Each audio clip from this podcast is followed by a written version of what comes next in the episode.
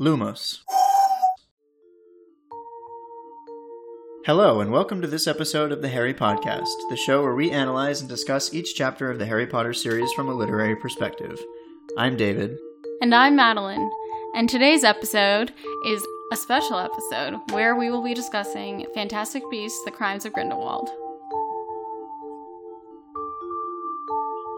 Also joining us today, we have a special guest, Mr. Noah Masur, one of our very good friends, ex film student, and uh, voice actor on the podcast Wolf 359.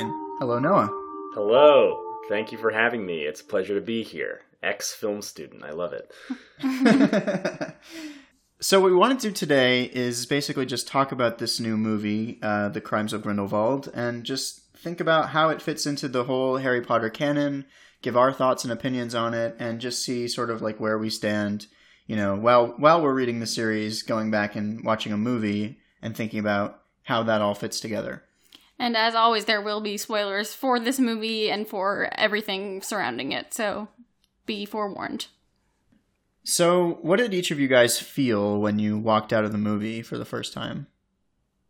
So, for myself, um, the movie and the previous movie, The Fantastic Beasts and Where to Find Them, both sort of helped me realize, I think, what the Harry Potter fantasy actually brings, um, and what the original movies and books actually bring as uh, a fantasy.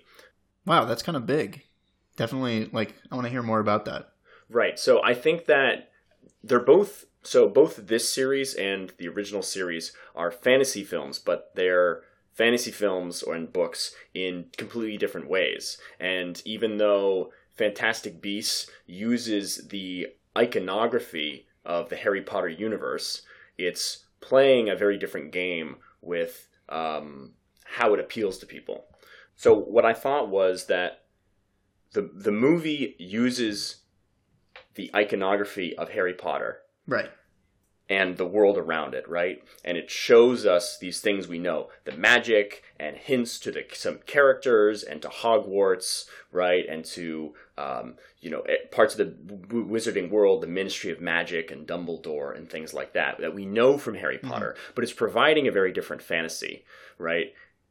So it really highlights what the Harry Potter fantasy is, the original, because to me, that fantasy is the idea of, you know, a kid being whisked away to this austere, a little bit creepy, you know, British boarding school that is, you know, brand new and delightful and scary. And you know, with all these quirky bits of magic that are hidden in its history and you know, and and and how it you know has this kid who basically knows nothing about magic who is kind of introduced to this world and forced to reckon with it. And I mean, it's easy to see how like you could you know take that the magic that's there and say you know it's a metaphor for like adulthood, right? And that mm-hmm. you know you're going in here and learning. Oh, I didn't know all these things, and these things that are being taught to you are basically you know the world you never knew you're losing your innocence and learning about you know how things really are and it's magical and it's dangerous and it's cool and it's exciting and it's scary um, whereas these films are not like that at all. Right? Yeah. These these films are basically spy thrillers uh, in the twenties with magic. Okay.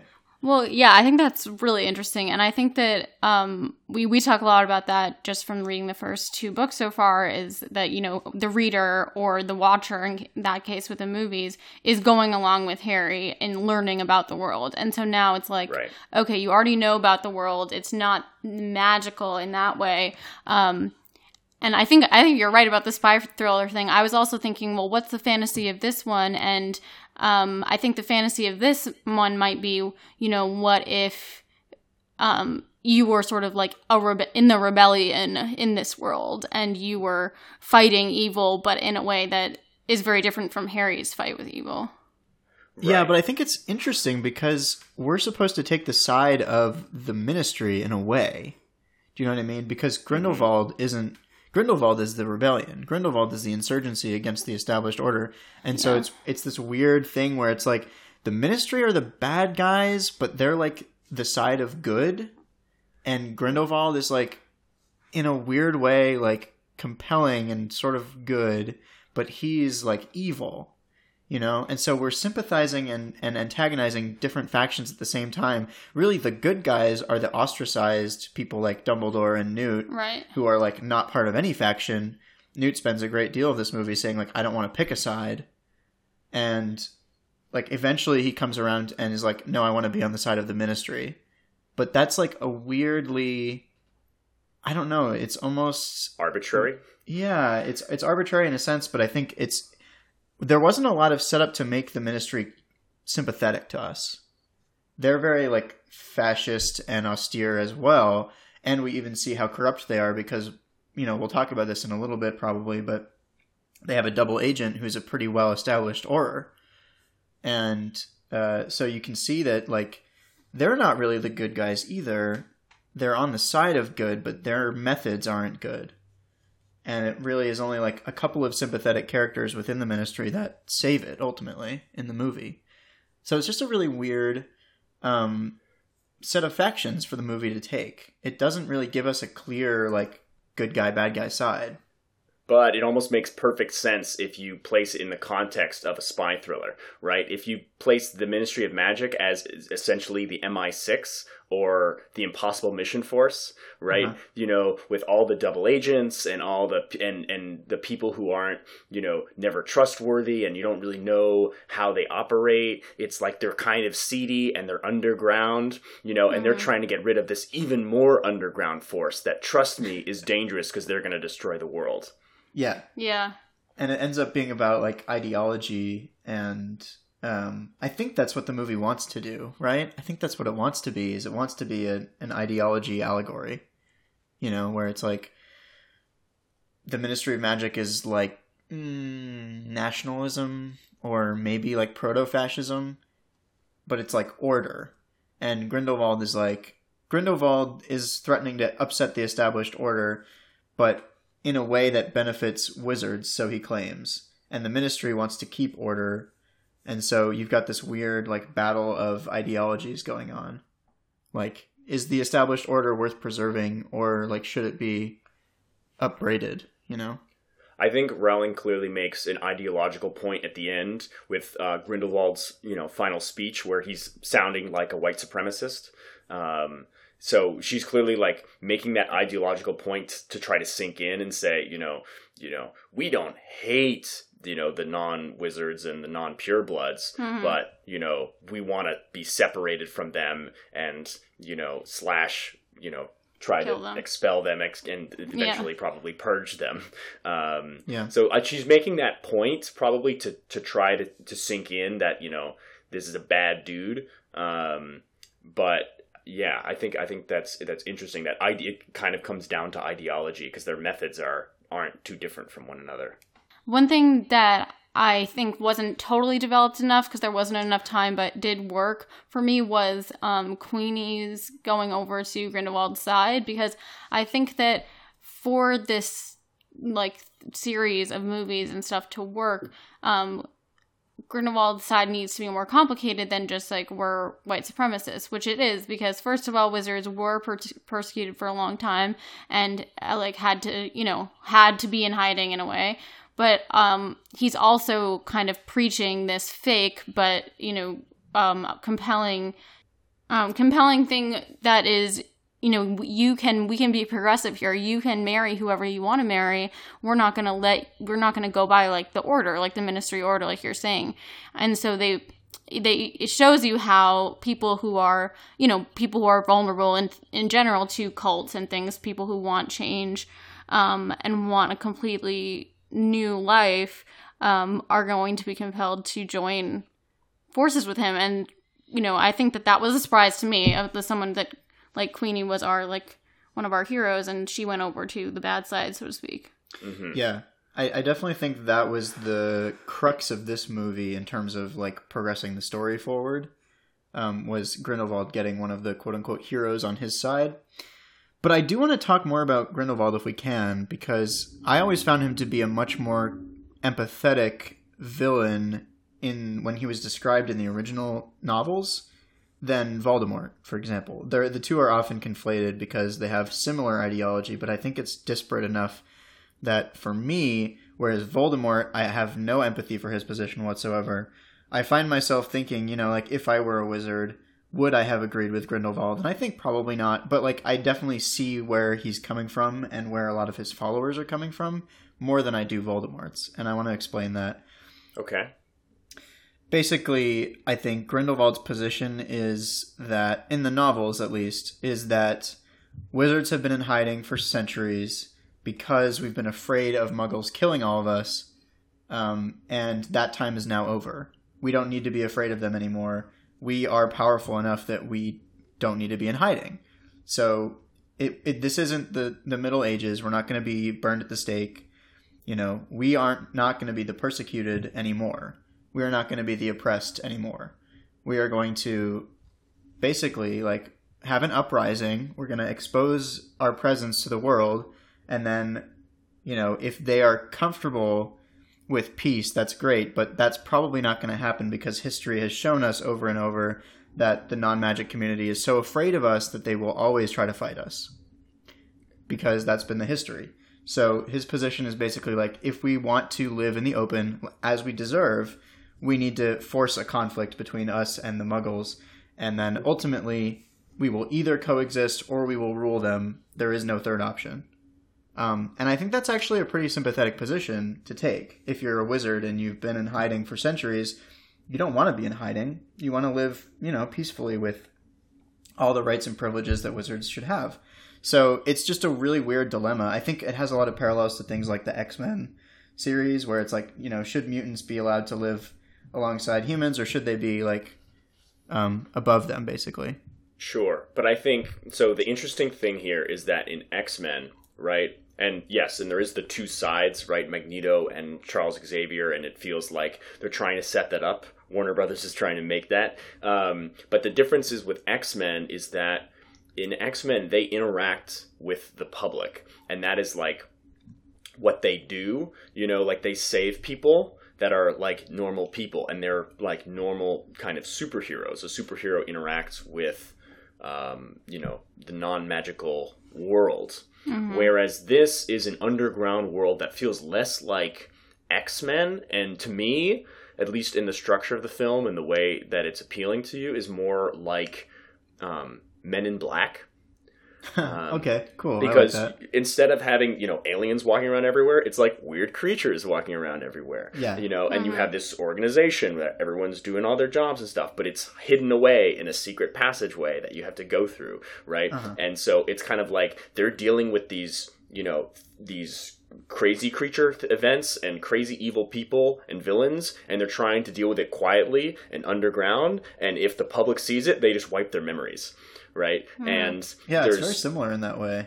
And it's they're so unbelievably powerful that to me it doesn't feel like the public has any power whatsoever compared with X Men, where like law and public policy and like mutants and like they have to deal with other people and that's like a big crux of the thematics. But here, in terms of the structure of the film, they basically never have to deal with muggles except for uh, their friend, who is just sort of there, uh, like you know, as as a sort of a Watson kind of character, um, you know, who's just sort of found his way in, and quintessential dumb sidekick. Exactly, and so they, but dealing with the public is never a struggle through either of these two movies that like actually matters. So the fact that their ideology is built on oh, you know, we're scared of the public or we we should rule over the public is kind of irrelevant because the public is never really a character. That's an interesting point. And I think that might be a consequence of how the movie chooses to portray this society, but I don't think that that actually reflects the way that wizard society existed in the historical sense. You know what I mean? Absolutely. I think it's a failure in the movie to attempt to execute on um, the believability of the world. Like they're not really following through on how the world would actually work if you had this underground wizard society throughout history. Yeah, I I think that's interesting. Also, going back to your point about the differences in the fantasy between the original Harry Potter series, um, because in the original series, you know, we we interact with muggles because of the dursleys but in hogwarts it's like obviously isolated there's no muggles and the only times that they you know do go out in public and interact with them are they're very brief and there's you know a lot of memory wiping and stuff going on too. So i think that this sort of continues that false kind of impression of um what the world is because it is saying like well wizards don't interact with muggles and it's very like hush hush and they just have their small communities. Whereas what i think it actually is and what we're trying to say they didn't portray in this either is you know we're walking around with muggles all the time and nobody knows we're wizards and we go in secret passageways like you said mm-hmm.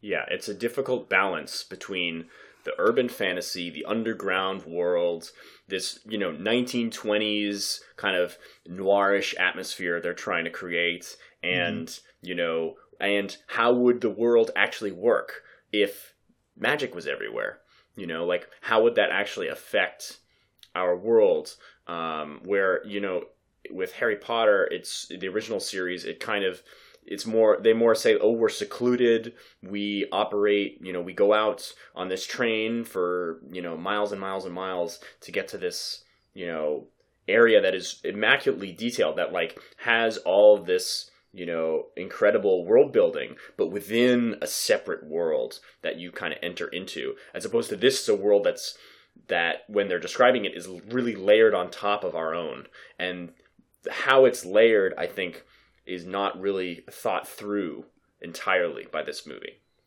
Yeah, I mean they they try to create a Parisian Diagon Alley, right? And I think they succeeded to an extent, but they also like Paris is an enormous city with tons of people around all the time. And it's not like this entrance to Diagon Alley, so to speak, is like hidden away. It's literally just like a statue. And right. do we really think that no one's going to notice when a statue like bends and twists mm-hmm. and then like a door opens up? It's like, well. Yeah, it's right. not really explained. But um also I think that one part that I was a little confused by um that kind of tried to connect to the world was so there's a point I think during that scene in the tomb where um, Jacob says um, something like "There's going to be another war," or no, maybe that's when Grindelwald says that. Oh, it's when Grindelwald is talking, and he's like, "There's going to be something like like another war." As con- thinking about World War II is what I mean. Oh yeah, well when he does that whole demonstration where he like breathes in the skull. Oh yeah, yeah, and then blows it out. It's like that's supposed to be some sort of like divination, I think. Okay. Right, and he predicts and then, and like the images the that bomb. everybody sees are are yeah the atomic bomb, the war, World War II, basically. And he's like, "This is what's coming. This is what the Muggles do to each other. What do you think they're going to do to us?" Right. And it's so interesting because Grindelwald's war is so obviously supposed to be a parallel for World War II. You know, they they both start around the same time in the 30s. They both end in 1945. Um, with the defeat of the ruler, basically. And then, you know, it, it's, I think they're really trying to draw a lot of parallels between the actual Second World War and Grindelwald's war, but here he's like using that Second World War as like propaganda for his war. I don't know, it just seemed really strange to me. And he's also trying to claim that it's like look how bad humans are right which is like a mm-hmm. trope amongst you know the like any kind of um group that you know it, where you can you can look at our introspectively at our own condition and be like humans are terrible aren't we but like you know the magic users are also humans. Like yeah. you know right. like they're just they have all the same crap. They hate people. They go to war. They hurt each other. Like there's really no difference. You know it's, instead of an atomic bomb it would be like you know a big magic bomb. But like you know they would do the same thing. Yeah, and I see it a little differently. I see it more as him trying to create a divide between the other, which is in this case muggles, and us. Like saying like look how savage they are. Look at their weapons of war and then ask yourself like are we like that? Should we put up with that? You know?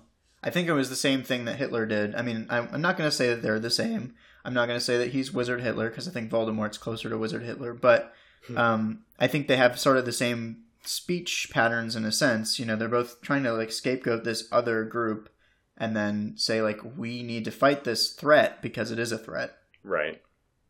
Um I think another main point to this whole movie um, or w- with us watching the movie is that um, this is the second in a series of supposedly five movies. So this is clearly a setup movie, as it seems like there may be three more setup movies, but it's a setup for you know something to come. They're kind of giving a lot of exposition about Grindelwald and the war. So I think that um, as time goes on, it will be interesting to see in the future movies how they deal with you know the actual war going on and then um, Grindelwald's war in parallel. I mean, I think that that is going to be a real test of how they um, show the interaction with the Muggle world. Mm-hmm. Right. So moving on from that sort of discussion, I want to hit on the characters because this movie, I think, is very interesting if you look at the characters. Um, specifically, something that I kept thinking about when I was watching the movie is why are we following these characters? What is it about Newt and Queenie and Jacob and Tina that's actually interesting and compelling if you look at the overall story of this movie? Mhm. So, what are your thoughts on that? Um, I think Newt is interesting. I mean, he's like a lot of characters get, that get wrapped into thrillers in that he is talented and reluctant, right? And I think um, Dumbledore sort of says it himself, like you're not in it for yourself. You know, you just Mhm. want to do what's right, and so so he's sort of, you know, he says what the audience is thinking, like you know, you're just a bunch of bureaucrats. I don't want to like deal with all your all your crap. It's all kind of um, like you have your own reasons and your own politics. I don't want to be part of it. And then you know he gets pulled in anyway, uh, and because he has to be, and he's able to use his particular skills. You know, he has this way of of um, of working with creatures that is you know unique and um, makes him sympathetic and gives him like a different way of looking at things, right? So it kind of makes him like a cool detective, right? So hmm you know he he gets to go and do the scene where he's looking at the aftermath of the circus escape, Right, yeah, I like that scene a lot. It's a very and- Sherlock thing. Right, and it's a very it's you know the thing that happens in a lot of uh, you know again like spy movies and thrillers. It's like oh the villain did something. There was something that went down, and like we're just behind, right? Yeah. So now it always makes to, me think of that. Uh, there was a firefight scene with Willem Dafoe from um, the Boondock Saints. Do you remember that? Mhm. Where he's just like, it seems like from the audience's perspective, he's just totally making stuff up. You know? Right, right. So you're, um, so it's like, oh, the villain did something, you know, and we're going to be on their trail, right? So the, the the villain, something goes down that like is bad, right? And then they come in for the cleanup, and they have to. Then, then we know because we've seen the scene before with the, with where everything went down that they have to get. You know that they have to figure it out, and so we're watching them figure it out. And he gets to use his, you know, cool tricks that only he has because of his particular sense of being able to perceive the world in a different way, right? Um, because he has his creatures that can tell him tell him things, and he's a talented wizard. You know, he gets to go through and be and be you know Sherlock, you know, and use his cool. It's basically his cool spy technology uh, Yeah. that only he has. So speaking of characters, we're also introduced in this movie to young Albus Dumbledore or young-ish Albus Dumbledore. What did you guys think of that character's development and Jude Law's portrayal of him and, and the writing? What did you guys think of that? I was I was actually pleasantly surprised by um the portrayal. I mean, I think that he I think that the casting was actually good and I think that he did a good job portraying his whimsical side and his sort of rebellious fun teacher side um whereas also being kind of dark and not always making the right choices um which is Dumbledore's biggest I think flaw in Mhm. the whole thing and we sort of are seeing the beginning of this so besides the ending with the whole like i'm a dumbledore thing with credence that kind of confused me and made me annoyed for the whole dumbledore's character um i thought that he was pretty interesting but what did you think about noah I thought he was an interesting character, but I also wondered what his role was in the movie. It seemed like to me, he mostly existed so that he could appear and we could say, "Oh, Dumbledore." yeah. There's a couple Um, other examples of characters whose only function is to make the audience go, "Oh my god, I know them." Um, Minerva McGonagall comes to mind. Uh, yeah, I, Nicholas Flamel for me, I was like, "That's Oh, yeah. Nicholas Flamel as well. you know, yeah, it's just a it's kind of a, a, a shout out almost. Um, and so Dumbledore doesn't really have a lot of, you know, I get, technically he does have character progression, but the character progression is basically goes from, I don't want any part of this. I'm a teacher, and I don't, I don't, you know, I can't hurt my guy. To Mhm. all right, next movie, I'm gonna get involved. Right. He's like, and we yeah. made a blood pact, which no one knows what that is, but Right, and I that feel also like annoyed me too because I always felt that, and they tried to do this a little bit in the movie. I think by showing him looking into the mirror of Erised and seeing him with younger Grindelwald. But I think that D- for me, Dumbledore's past and the reason why he never confronted Grindelwald until he absolutely had to in 1945 was that he was so conflicted emotionally about him. You know, it was like we have this shared past. You know, well, Ariana and they were in love. I think was supposed to. I mean, I, I think that I thought that that's what they were going for until the whole blood pact thing. Is Yeah, but I think the reason for me why the blood pact is so annoying is because I think I wanted it to be all about his emotional entanglement yeah, yeah, and about the whole like you know Ariana died and I don't know whose fault it was. It was such a mess. It was so chaotic, mm. and I don't want to have to confront that part of my past again, especially when it, the person I'm confronting is someone I used to love, maybe still do love. And like deep down, I sort of agree with his ideology at its core, even if I don't agree with his methods. Um, and so that was like that was what I wanted to see was more of that, and not this like very hand wavy. Oh, the reason that I can't physically intervene is because I can't physically intervene. yeah, they you know, I'm being compelled not to intervene, as opposed to like I have my own reasons. They basically removed the character psychology and replaced it with a MacGuffin, Uh huh. um, which, which I think is just kind of like it's not trusting the audience enough to to go along with a complex character. And Dumbledore is one of the most complex characters in the whole series.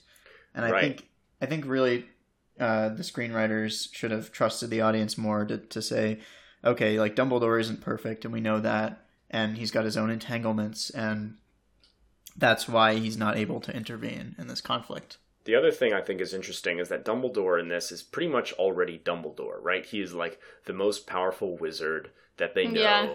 and he's just he's super cocky, uh, which is like I guess he's not like the wise Dumbledore that we know later, but you know it's interesting that like so much of the movie is this is this selling nostalgia, right? And being like, here's a character that you know. Isn't it fun to see this character that you know? Isn't that a Right. cool shout out? And it's like Yeah. what makes me think is the movie that people want to see if they're just showing us Dumbledore is the movie of how did Dumbledore become Dumbledore, right. right? And Exactly. this this actually takes place kind of after that in a sense. Yeah, Yeah. it does. You're right. Um so I don't know. I think that's interesting.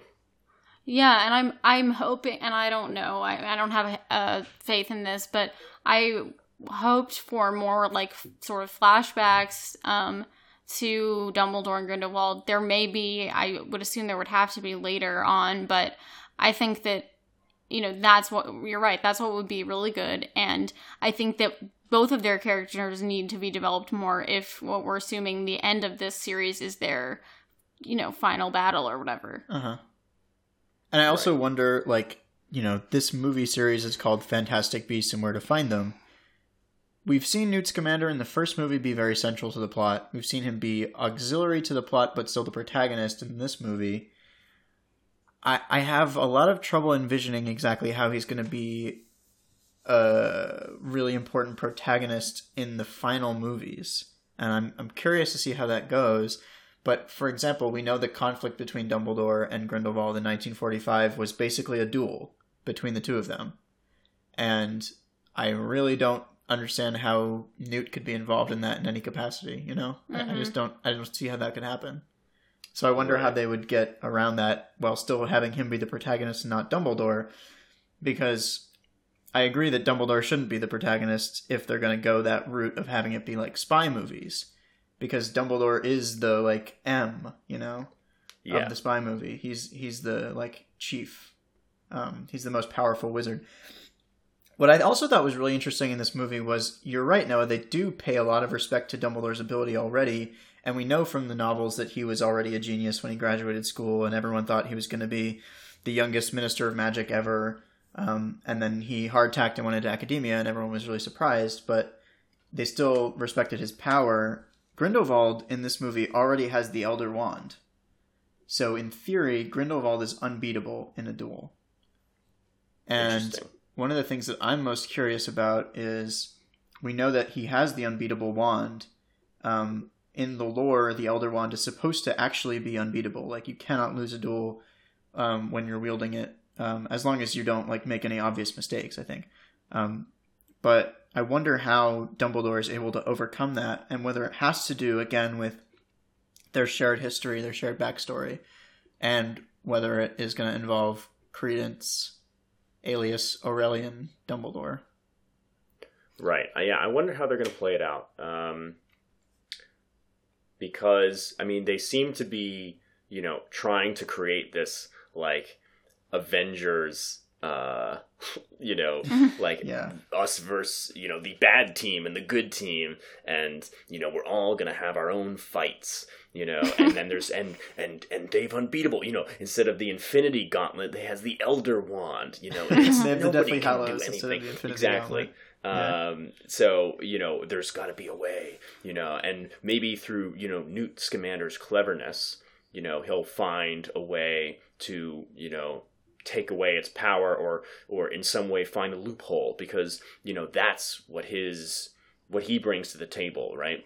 hmm And what I actually liked about this movie and the way that uh, the script was written is, well, what what J.K. Rowling tends to do, and she does this in the original Harry Potter series, right? Is that she'll give you a bunch of um, scenes that are there that seem like they're there for fun, you know, or to just talk about a character. Like, you know, it'll just be a scene where, you know, for instance, in the first book, you know, um, Ron and Harry are playing chess Uh-huh. you know, um, or or in the second book where you know they learn that Harry's Parseltongue, right? And it seems like it's just oh that's a weird thing that we're introducing about the world, or that's just a silly one-off. And then at the end, it comes back and it's important, Right. you know. Yeah. And they do that in this movie, you know. Um, there's you know there's that creature, there's the there's the flying uh, like cat, Cat, creature yeah. you know that he lets out you know because they, he's become friends with it right? And and there are these so there are these things that they have and I, there are other scenes that i'm trying to remember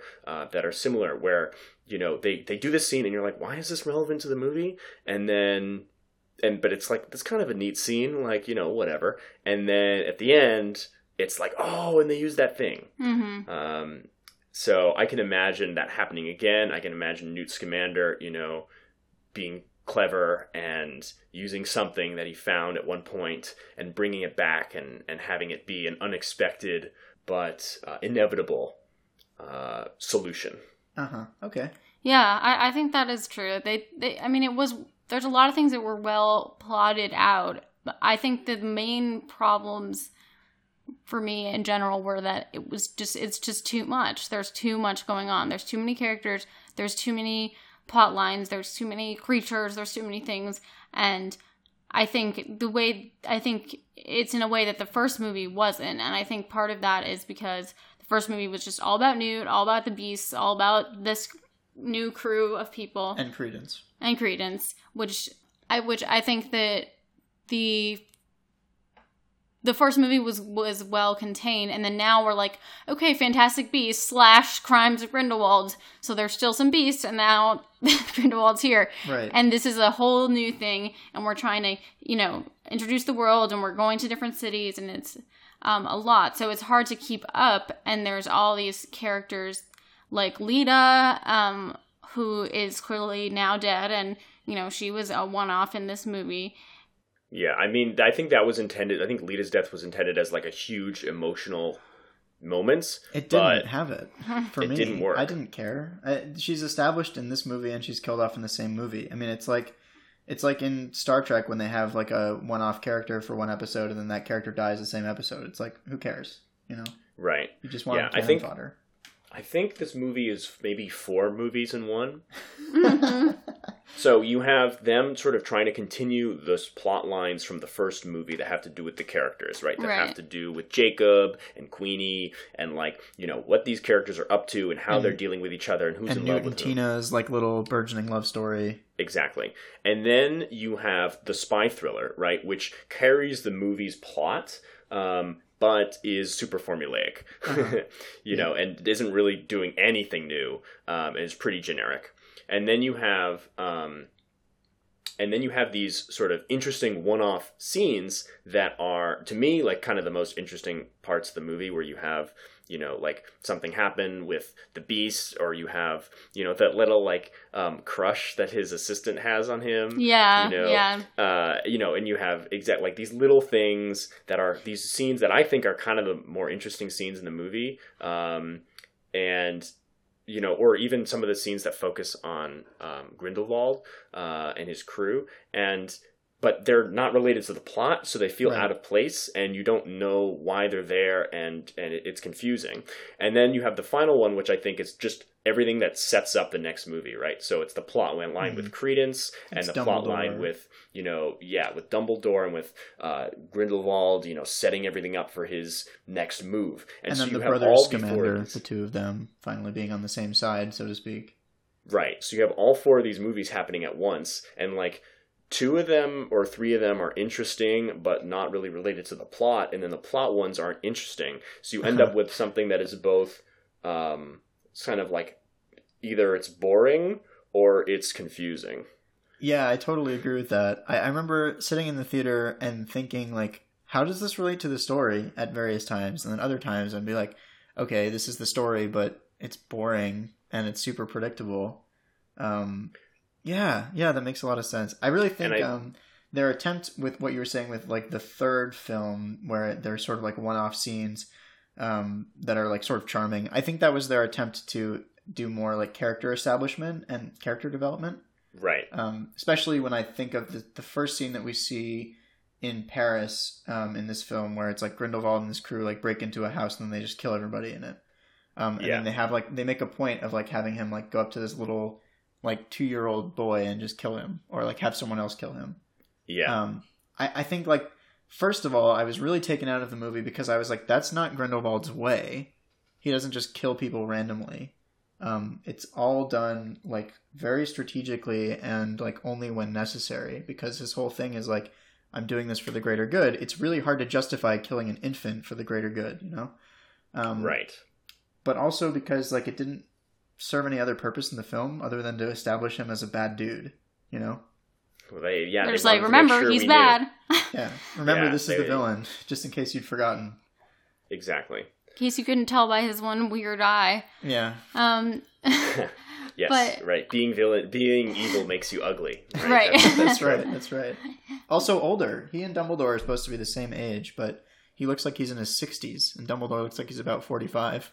Mm, of course. yeah, and their ages are all so confusing. But I think that um, what you said about the smaller scenes. I mean, I was I was really interested in the um the whole the scenes and the plot line around um the woman who had I guess cared for Credence, the like maid of his family. Right. Yeah. um, which I guess is the Dumbledore's. But um, I was interested in her story, and I think you know, obviously that's going to come later because it's going to be you know more about this new Dumbledore person, which.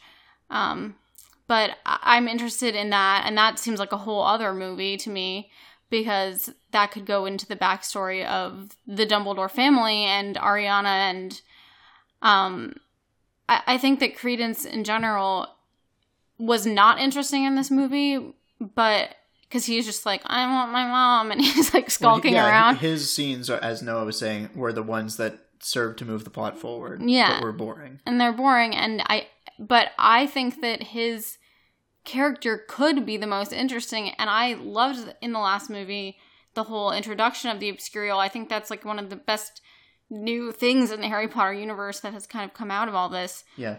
um I really love that idea, and um, it's just it's a lot. It's really a lot. It's just too much. On the obscurial point, what I think for me is the best part about introducing a concept like that is that it retroactively explains something that previously was an enormous mystery to us as readers of the original series, which is what happened to Ariana Dumbledore and why was she like that? And it like the answer is she was an obscurial. Mm-hmm. So like now that we have this information, like that's never explicitly described in either of the two films, but if you're an astute reader and and viewer of those movies, then you can sort of connect those two dots pretty easily. And then And it's I like, think- okay, now we have this answer. I think that's a valid reason to to go to these movies. I think if you're a hardcore Harry Potter lorist, you know, and you Yeah. want answers, I think that this movie, you know, it's it's definitely more than just shout outs, right? The, the movie is filling in information. Um, but again, it's doing so without the same fantasy. So it's Yeah. it's providing facts and not the and not the feeling right that you want to go for. So it's I think this movie is confused on its vision because it knows it wants to give you the nostalgia, right? And wants to connect you to these characters. So it's giving you Dumbledore and Nicolas Flamel and McGonagall and and you know images of Hogwarts and and you know it's it's in the Ministry of Magic and it's trying to appeal to those things, but at the same time, it's like being something. It's a, it's also running as a you know mid-century urban wizard spy thriller, uh, and Uh-huh. those movies are layered on top of each other, and it doesn't know which one's more important, and so you end up with this kind of confusing mess. But you know, if you are a, a, a deep lorist and you want to to know all the stuff and and get that backstory filled in, then it might be worth seeing. I will say, as a self-proclaimed Harry Potter lorist, I, I felt really not that compelled by the lore in this movie because it felt to me like it was shoehorned in at times or that it was unsatisfactory. For example, uh, I I come back to this over and over when I'm thinking about the movie Nagini, right? So like she's a snake in the novels. She's always been a snake. There's no evidence to suggest that she would ever have been anything but a snake. There's no establishment for a character beyond a snake. And then suddenly in this movie, she's not a snake, she's a person. That to me isn't satisfying lore. It's just like, okay, you took this thing and then you made it into a different thing, and then you said that that's how it's always been. The uh, midichlorian situation. Yeah, it's it's sort of like that. It's like, why did you have to do that? Like, it, it okay, you wanted to have another character in this movie. By the way, why did we need that character in this movie? What does she actually do?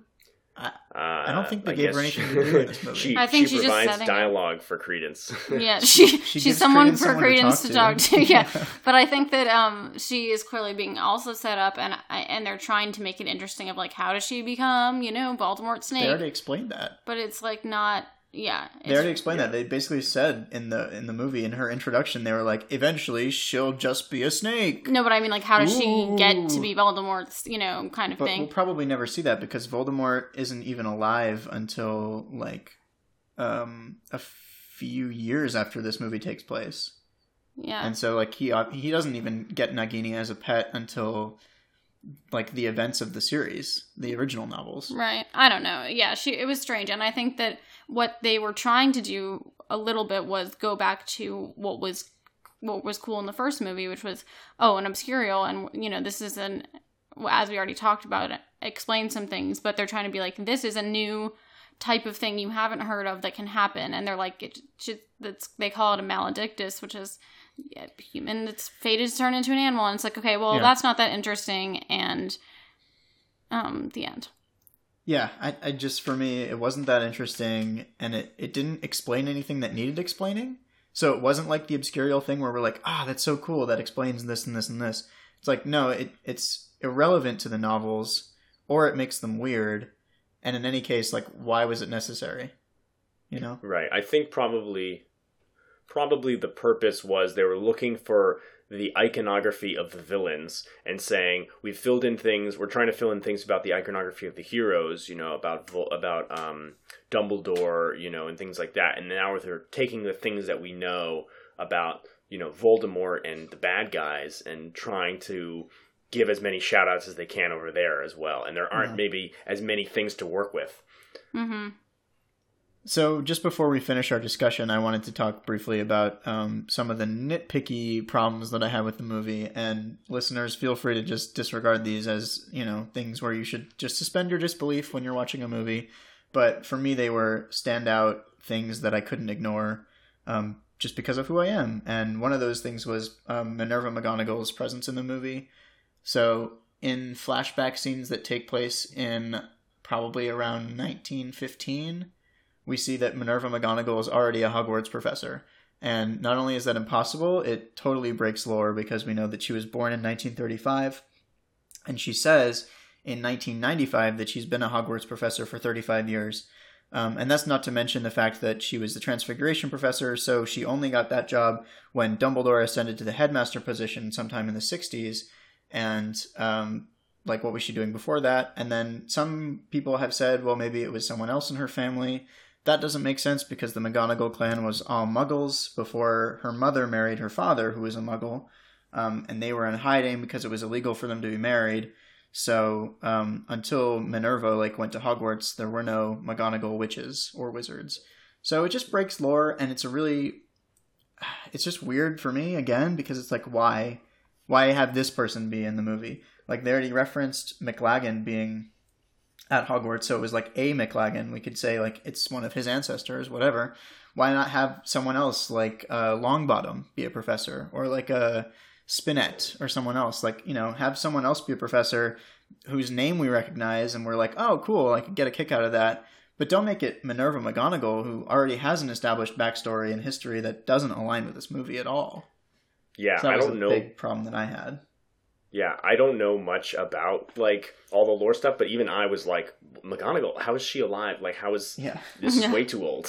the problem isn't that it contradicts lore i think for me the problem is that it takes me out of the movie because i'm like this doesn't make sense if it And- takes you out of the movie i think that's bad Well, and it feels it feels uh, maybe lazy or just confusing to because of because of the lore that like J.K. Rowling has written and because she wrote this movie. It's like okay, so are you how how and when did you make this decision? Did you just decide oh it would be fun to have McGonagall be there or like has she created some explanation for this? Uh, so i have a theory which is that mcgonagall is in the movie because someone in the like producer studio was like it would be fun if Yeah, and J.K. Rowling is the type of screenwriter, and I think we've seen this in Cursed Child and in these movies as well, where she's not gonna like stick up for her lore. She doesn't really care about continuity that much. If if her producers say like I want to throw this in the movie, she's like fine, yeah. great, do it. You know? yeah. Yeah, she Um, probably y- writes. I mean, she has the writing credit, but she probably like writes an outline and is not Yeah. fully. I would almost guarantee that she didn't write most of the dialogue in this movie. She wrote like a whole bunch of scenes and an outline, like you were just saying, and then like had a, a team of writers fill in the blanks for her, and then she just like checked it for like enormous continuity errors, probably. But you know, again, there's other nitpicky things like something that I thought about in the first Fantastic Beasts movie, and it continued on to this one is people don't talk when they cast spells, except for like Newt occasionally does it. But specifically, the problem that I have with it is that everything we know about the killing curse is that you have to say the words. But no one says the words in this movie. People just use the killing curse willy nilly without saying anything. And there's no like historical reason why you have to say the words, and so it would make sense if you didn't. But I think that that detracts from the oeuvre of the killing curse because it's supposed to be so final, and the words really lend a sense of finality to it. When you have it without the words, like in the, these movies, it really just feels like someone shooting a gun Mhm. and that's not like magical. That doesn't feel magical to me. Like when we see the Auror um, use the killing curse on someone like reflexively in the movie, it almost feels like he was like taken by surprise and then he just immediately murdered somebody. But everything we know about the magic of that spell is like you have to really mean it. Like you have to want them to die. right. And I agree, and I think it- it's part it's of. It's not the same as like shooting someone. You know? I definitely think it's part of the fact that in, in, in the vision of the film, it feels more like a spy movie than a, Yeah. than a Harry Potter magic movie. I think you're absolutely You know? right. Yeah, it's very it's very noir. It's very film noir in that way. right? Well, and- pulling out and- a handgun. Yeah, and I mean, they there's a lot of I read something beforehand where they were specifically like, we want this to be a noir film, like Oh, did you? who, cool. yeah, like didn't that. whoever was, um, I don't know exactly. I think they were talking about you know some of the more design elements of it, but they were just saying like, this is the vision we have. And so they like did well in you know one of the four movies in there of making it a noir film, but right, like we're saying, it contradicts all the other movies that they're also trying to have there. Yeah, It's also not really a noir, and that's part of the problem is that they didn't go all in on that. Like it has again some of the iconography of Harry Potter and has some of the iconography of noir, but it's not set up like a noir. It doesn't Yeah. have um, the lighting or the style really like a noir. right. Um, it's very it's stylized like a Harry Potter film. Exactly. It's like the Harry the the, the thematic iconic Harry Potter music comes in, right? And it doesn't fit at all, right? Right. Because that music has this I sort actually of like this- pointed that out when we were in the theater. I was like, "This is Harry Potter's theme Hmm. from the from the movies." Like the, the song is called "Harry's Wondrous World." Like, why is that playing in this movie that doesn't have Harry Potter in it at all? Right, right. It's not related to the character, and even the feeling that it's supposed to evoke with it's this feeling of like wonder and mystery, Mhm. right? Isn't isn't part. The movies aren't wondrous. Like these movies are supposed to be thrilling and Right. kind of um, seedy. You know, like there's there's this tension there that that isn't supposed to be like it's not related to that theme at all and so it just feels like they're taking things they're like the audience loves this Yeah. and and throwing Yeah. them in and they forget that the audience loved it before because it was made with purpose Yeah, it made sense. It was made with purpose. Yeah, they're just throwing like the music in. They're like, this is will make them feel the fantasy, like Yeah. just because this is happening, and it's like you can't put this in the background of a completely different Yeah. scary scene. Yeah, they're trying I to think- remind you of a good movie right. yeah, exactly. Exactly. I think what we can say maybe um, to wrap up our actual discussion before we move on to recommendations is disjointed, um, confusing, couldn't decide on what it wanted to be. Um, ultimately, a decent sequel in a longer series, but I think to to say that truly, we're gonna have to need some context of later films. Any other thoughts, Noah? yeah i think it's i think it's riding the coattails of harry potter fandom without adding enough to it to make it really worth its value um but that said you know it's still like it's not a terrible time at the movies Yeah. Yeah. Well, um, if we want to kind of start about recommendations, um, and you know who we would recommend it for, I I think that I would recommend it because um, for um with some stipulations. So I think if you are if you really liked the first Fantastic Beasts movie, I would caution and say it's nothing like the first one. Um, it's because I think the first one had a lot of like humor and fun and actually more of the wonder um, in in the first movie. Um, but I think that you know you could still see it, and then I think like for huge Harry Potter fans, it's like yes, see it if you are if you want to you know learn some information, like we said maybe, and you know have that experience, but don't expect um don't expect anything i guess have low expectations. And and you're going to be confused um, but I would recommend it. I don't think it was. I don't think it was bad, but I also wouldn't say anyone has to see it. Noah, would you recommend this movie, and if so, to who? I think I would recommend it to people who saw the first film and really enjoyed it. Um, I think if you really enjoyed the first film and were like, yeah, that was cool, that was awesome, then this one I think will provide a lot of the same fun. It, you, you get back to the same characters and, you know, gives you some other cool shout outs. Um, but first of all, if you haven't seen the first movie at all, I think that you shouldn't see this one. And um, if you saw the first movie and you were like, I don't know, this doesn't feel like it has the same kind of magic, then you probably won't enjoy this one even as much as the first one. Um, for me, I would not recommend this movie. Um, with a couple stipulations, I would recommend this movie, as Noah said, if you very, very much liked the first Fantastic Beast movie, And if you have seen all of the other Harry Potter films and you really liked them, um, especially the ones that David Yates directed, if you've read all of the books um, and you're a big Harry Potter fan, and you just want some more Harry Potter content in your life, I think this is mm, reasonably entertaining, um, as long as you can ignore the obvious problems that come with it. Um, I wouldn't recommend paying fifteen dollars to go see it in the theater. I would recommend watching this when it comes out on Netflix or whatever. I In agree. the comfort of your home. Yeah. Um, this isn't worth a movie ticket to me. Uh, but that said, you know, it was mildly entertaining, and I came into it with very low expectations, and I wasn't disappointed. Um, I was a little bit impressed with some elements of it. Um, so, with that said, yeah, I, I wouldn't recommend it unless you're like a really big Harry Potter fan. You're over the age of 14 or 15, and you've seen all the other films. Absolutely. Thank you so much for listening to this episode of the Harry Podcast, our special movie review of Fantastic Beasts: The Crimes of Grindelwald. You can find all of our previous episodes on the harrypodcast.com and you can also find them on Apple Podcasts. We will continue next time with our discussion of Harry Potter and the Chamber of Secrets. And um, now we would like to say a very special thank you to Noah. Yeah, thanks, Noah, so much for being on. Um, do you want to plug your new show? Sure, yeah. uh, Thank you so much for having me. Um, if you enjoy my voice, you can hear it on an audio drama uh, that we produced recently. It's very short. It's called Time Bombs. It's available pretty much everywhere. Uh, but yeah, this was really fun. Uh, enjoyed talking about the movie. Do you have a website for that?